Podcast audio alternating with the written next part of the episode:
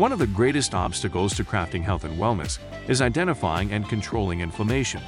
It's at the core of all complex and chronic diseases, and it's the driving mechanism that underlies the most common symptoms that people like you struggle to overcome. Join us as we explore cutting edge science and research to give you the information and tools you need to create the quality of life you want and deserve. And now, here is the host of Inflammation Nation, Dr. Stephen Noseworthy.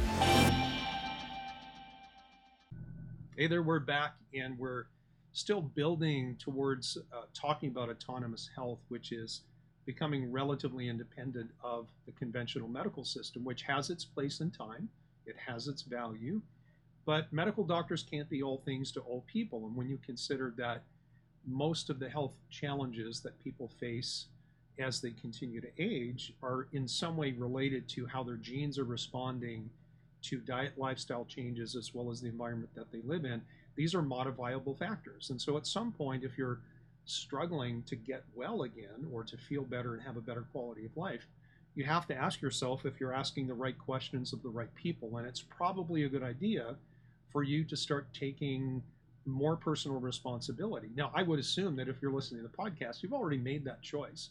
Um, but maybe there's more to do, right? We talked about making the next right choice, and sometimes that's learning from podcasts like this one, or doing some kind of an online do it yourself program, or hiring someone to walk you through a process so that they can help you on your journey back to the person that you know that you should be and that you know that you can be.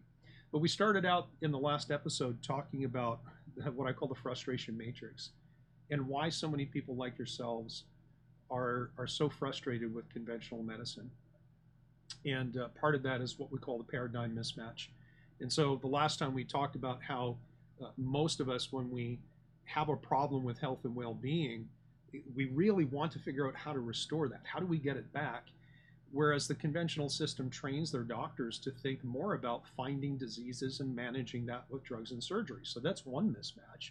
is that you're looking for two different things but also in terms of practical application like what is it you want to do about getting better? Ideally most of us want to get better doing something that's natural whether it is in the realm of diet or lifestyle modification or taking nutritional supplements or doing detoxification or some combination of all of those things.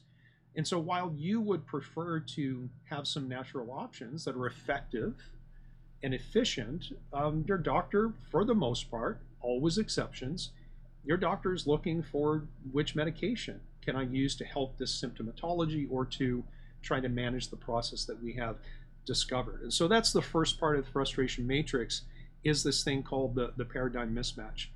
The second part of the frustration matrix has to do with the fact that you're that most conventional conventionally trained medical doctors think in very black and white terms. Right? You either have a disease or you don't have a disease. And and what they're ignoring is that there is in between those two endpoints, if you can imagine like a continuum or a line, and on one end of the line is no disease, and let's assume with no disease we have health and wellness. But on the other end, you have disease and a lot of suffering. But in between those two things, there's there's like a big zone where things aren't working right, and it's creating symptomatology. But things haven't changed so much that you would call it a disease, and that's what we call the zone of dysfunction. And so you kind of have three different general categories along this continuum. One is no disease with health and vibrance and vitality. The next is state of dysfunction where, where things are, are not working well. And, and that in itself is a continuum, right? You can have a mild state of dysfunction, mild symptom, symptomatology that does not disturb your quality of life all that much, even though it does, all the way up to you have a lot of dysfunction, a lot of symptomatology, that is interfering with your quality of life to a very great extent. And then beyond that, you have disease states.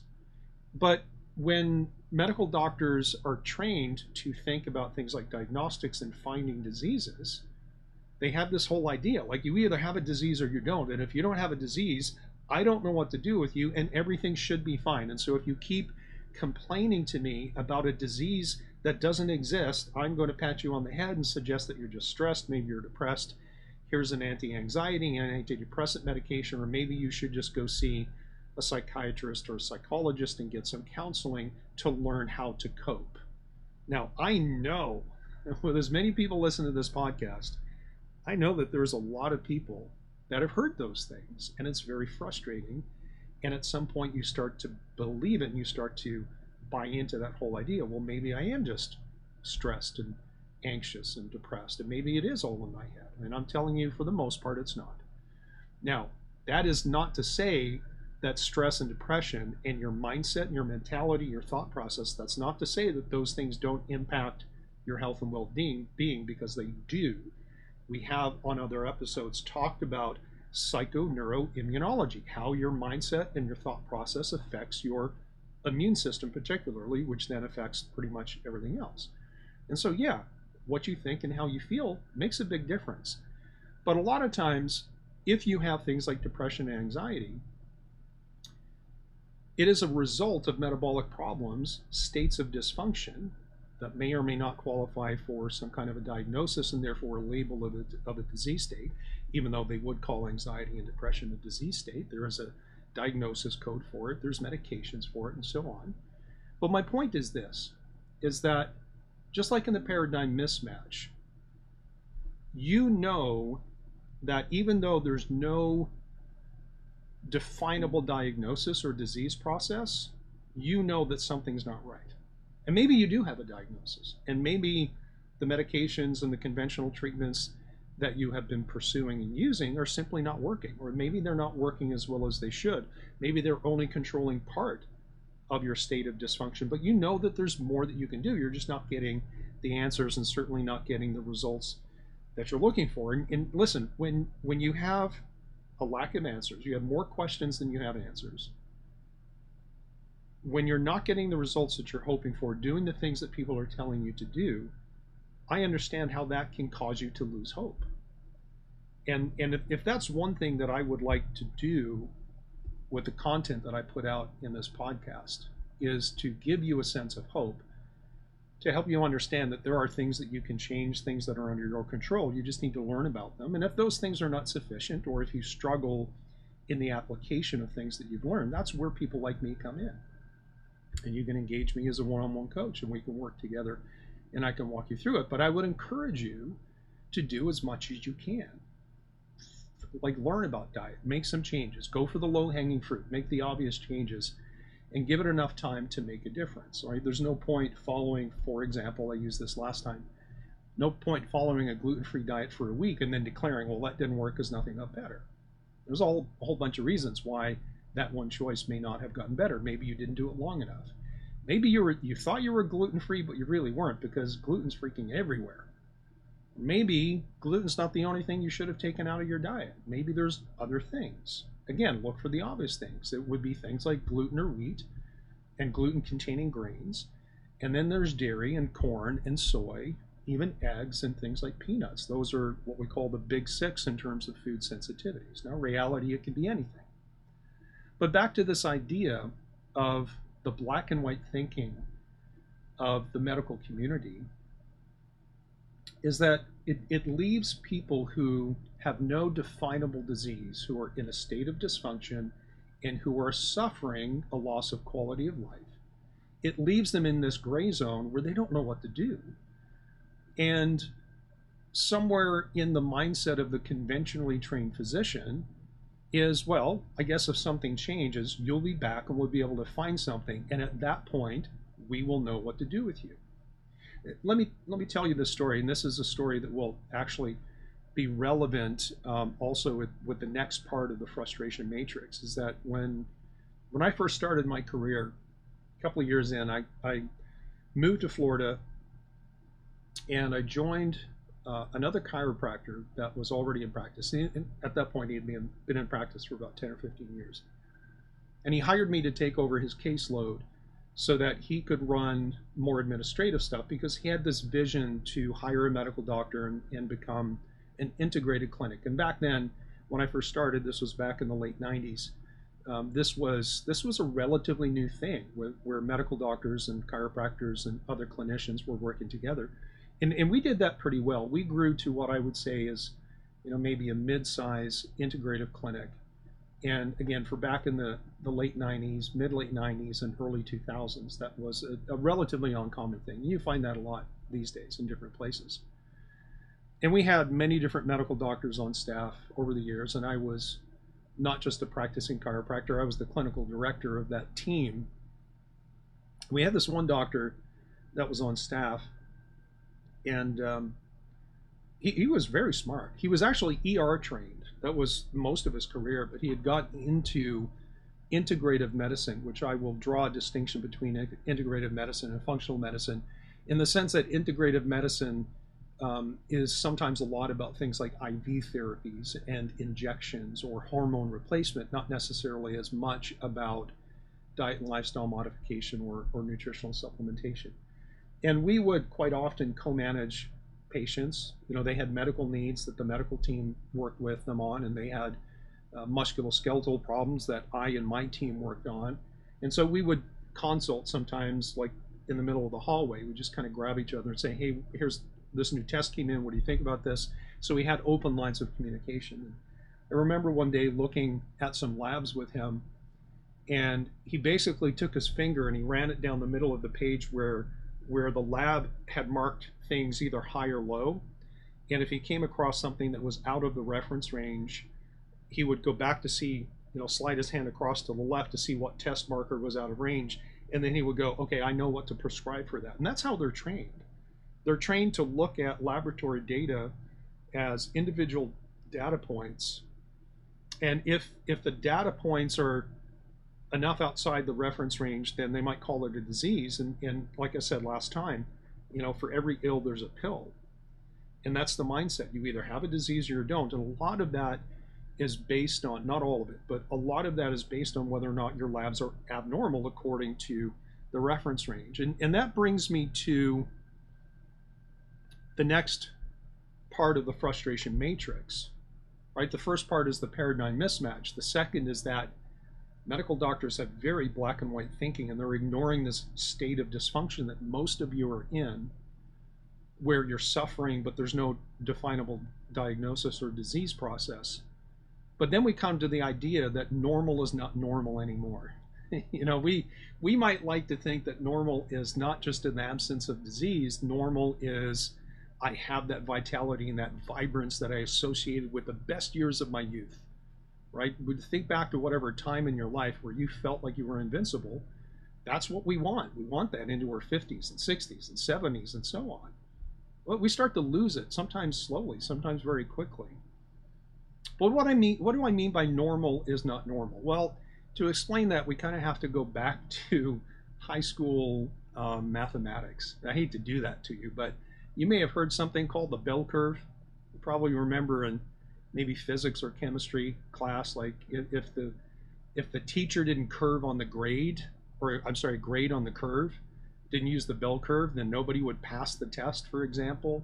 So the bell curve, um, or what's called the normal distribution, is a statistical property where uh, you take a, a, set of values and you find the midpoint called the mean, let's call it the average, and then you, you try to figure out how widely distributed those values are to the left of the average, to the right of the average. So some values in a group of data points will be less than the average and some will be more than the average. And you can construct what's called the bell curve or the normal distribution. And this is where things like standard deviation and variance come in. I don't want to bring you back and go through like math and statistics, but that's the math and statistics behind it. And so whenever a lab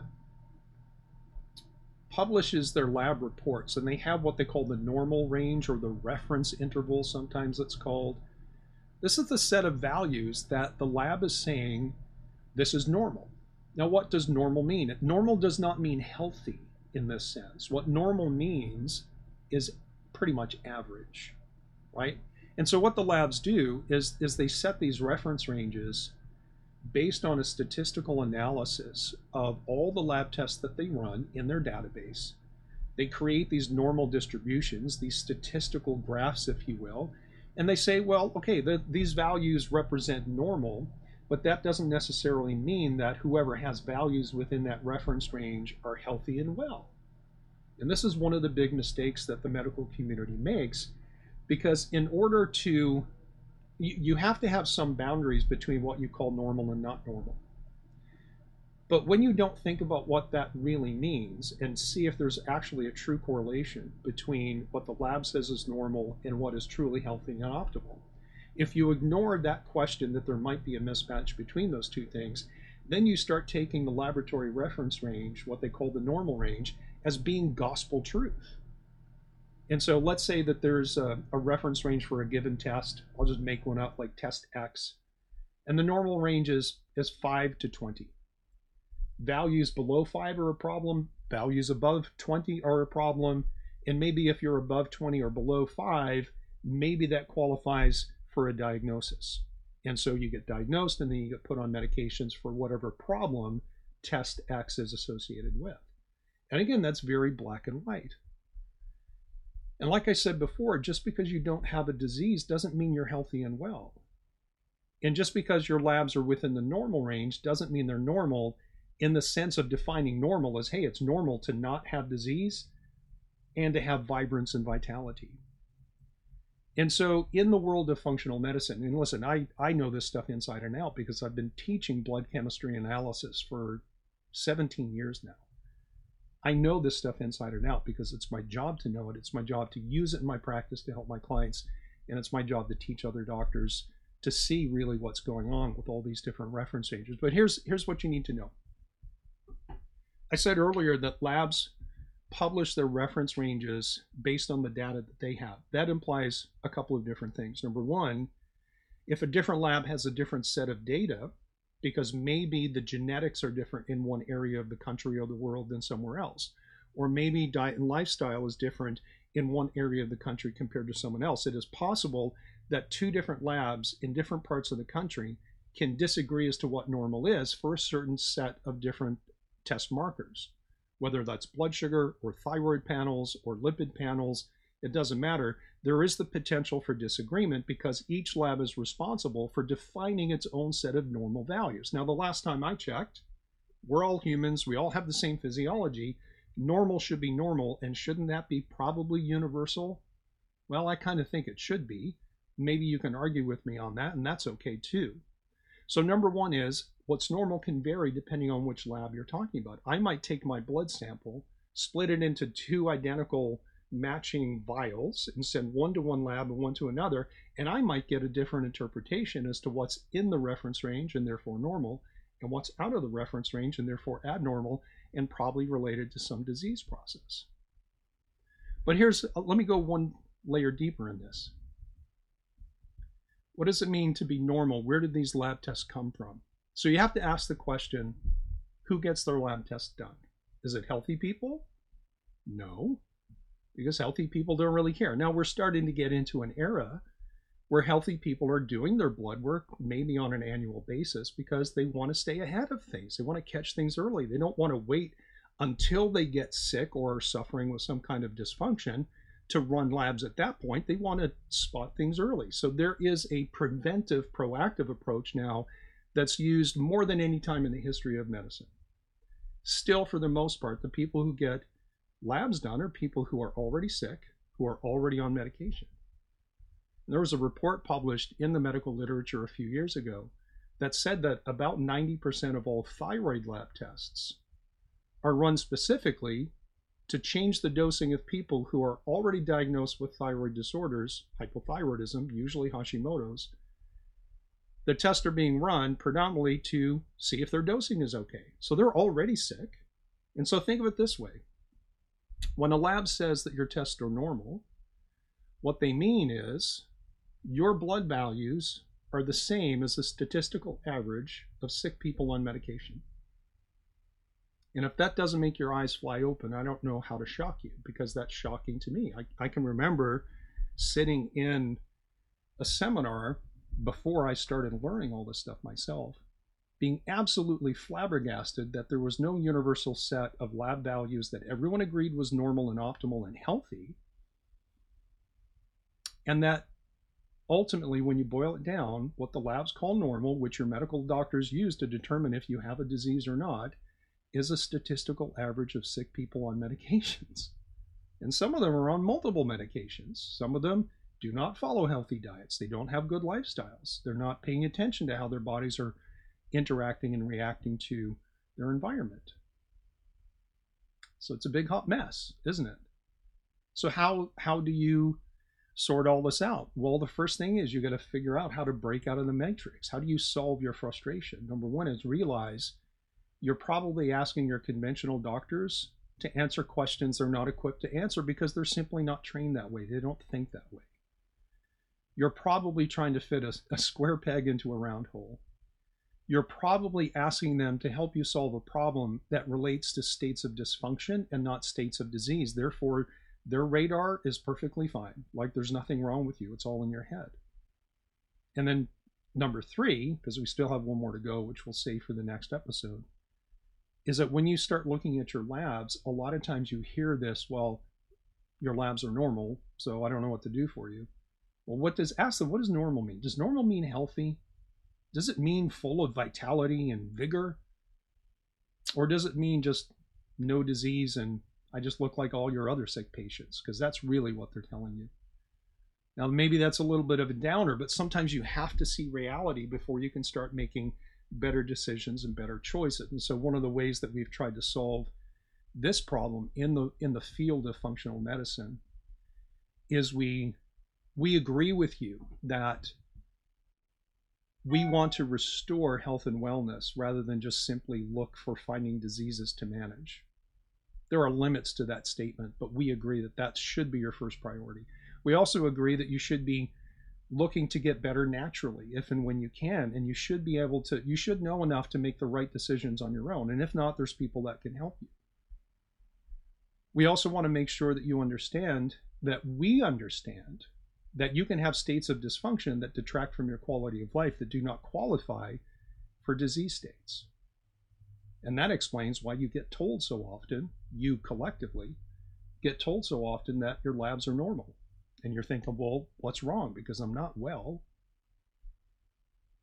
And then finally, when it comes to laboratory analysis, we have a different set of reference ranges that are, let's say, less forgiving we do actually have a few studies where laboratory values were based off people with no known history of disease, not on medications. Now, whether or not they had good diet and lifestyle, that's a different question. But at least we have an inkling of what is truly optimal. And in most cases, it's a narrower, narrower set of lab ranges compared to what you're going to see in the medical community. Now, that doesn't mean we throw the baby out with the bathwater, because if your labs are, are outside of the laboratory range, that's meaningful, and we can't just ignore that. But it doesn't mean that our analysis stops there. And so, when I go through laboratory analysis with my clients, my first look is is there a disease that I need to know about? Maybe I need to refer them to somebody. But number two, once I'm settled on if there is or is not a disease that is or is not being managed by somebody else who does that kind of stuff, then I have to look at things from a function standpoint, from an optimization standpoint, because ultimately at the end of the day, my hope is to help you restore your wellness. And that will be our final part of the paradigm mismatch is that to understand that disease is really wellness that you've lost. And the question becomes not how do we manage the disease, but how do we restore your wellness and your vitality? All right, we'll leave it there. As always, thanks for hanging out with me and listening to me jabber on about all these different topics. I hope you enjoy it. I certainly enjoy putting this content out for you. And uh, hit me up on uh, social media. Instagram is where we're going to be focusing mostly in 2023. So you can find me as uh, at Dr. Noseworthy. It's at Dr. Noseworthy. And we'll see you next time on the Inflammation Nation. Take care.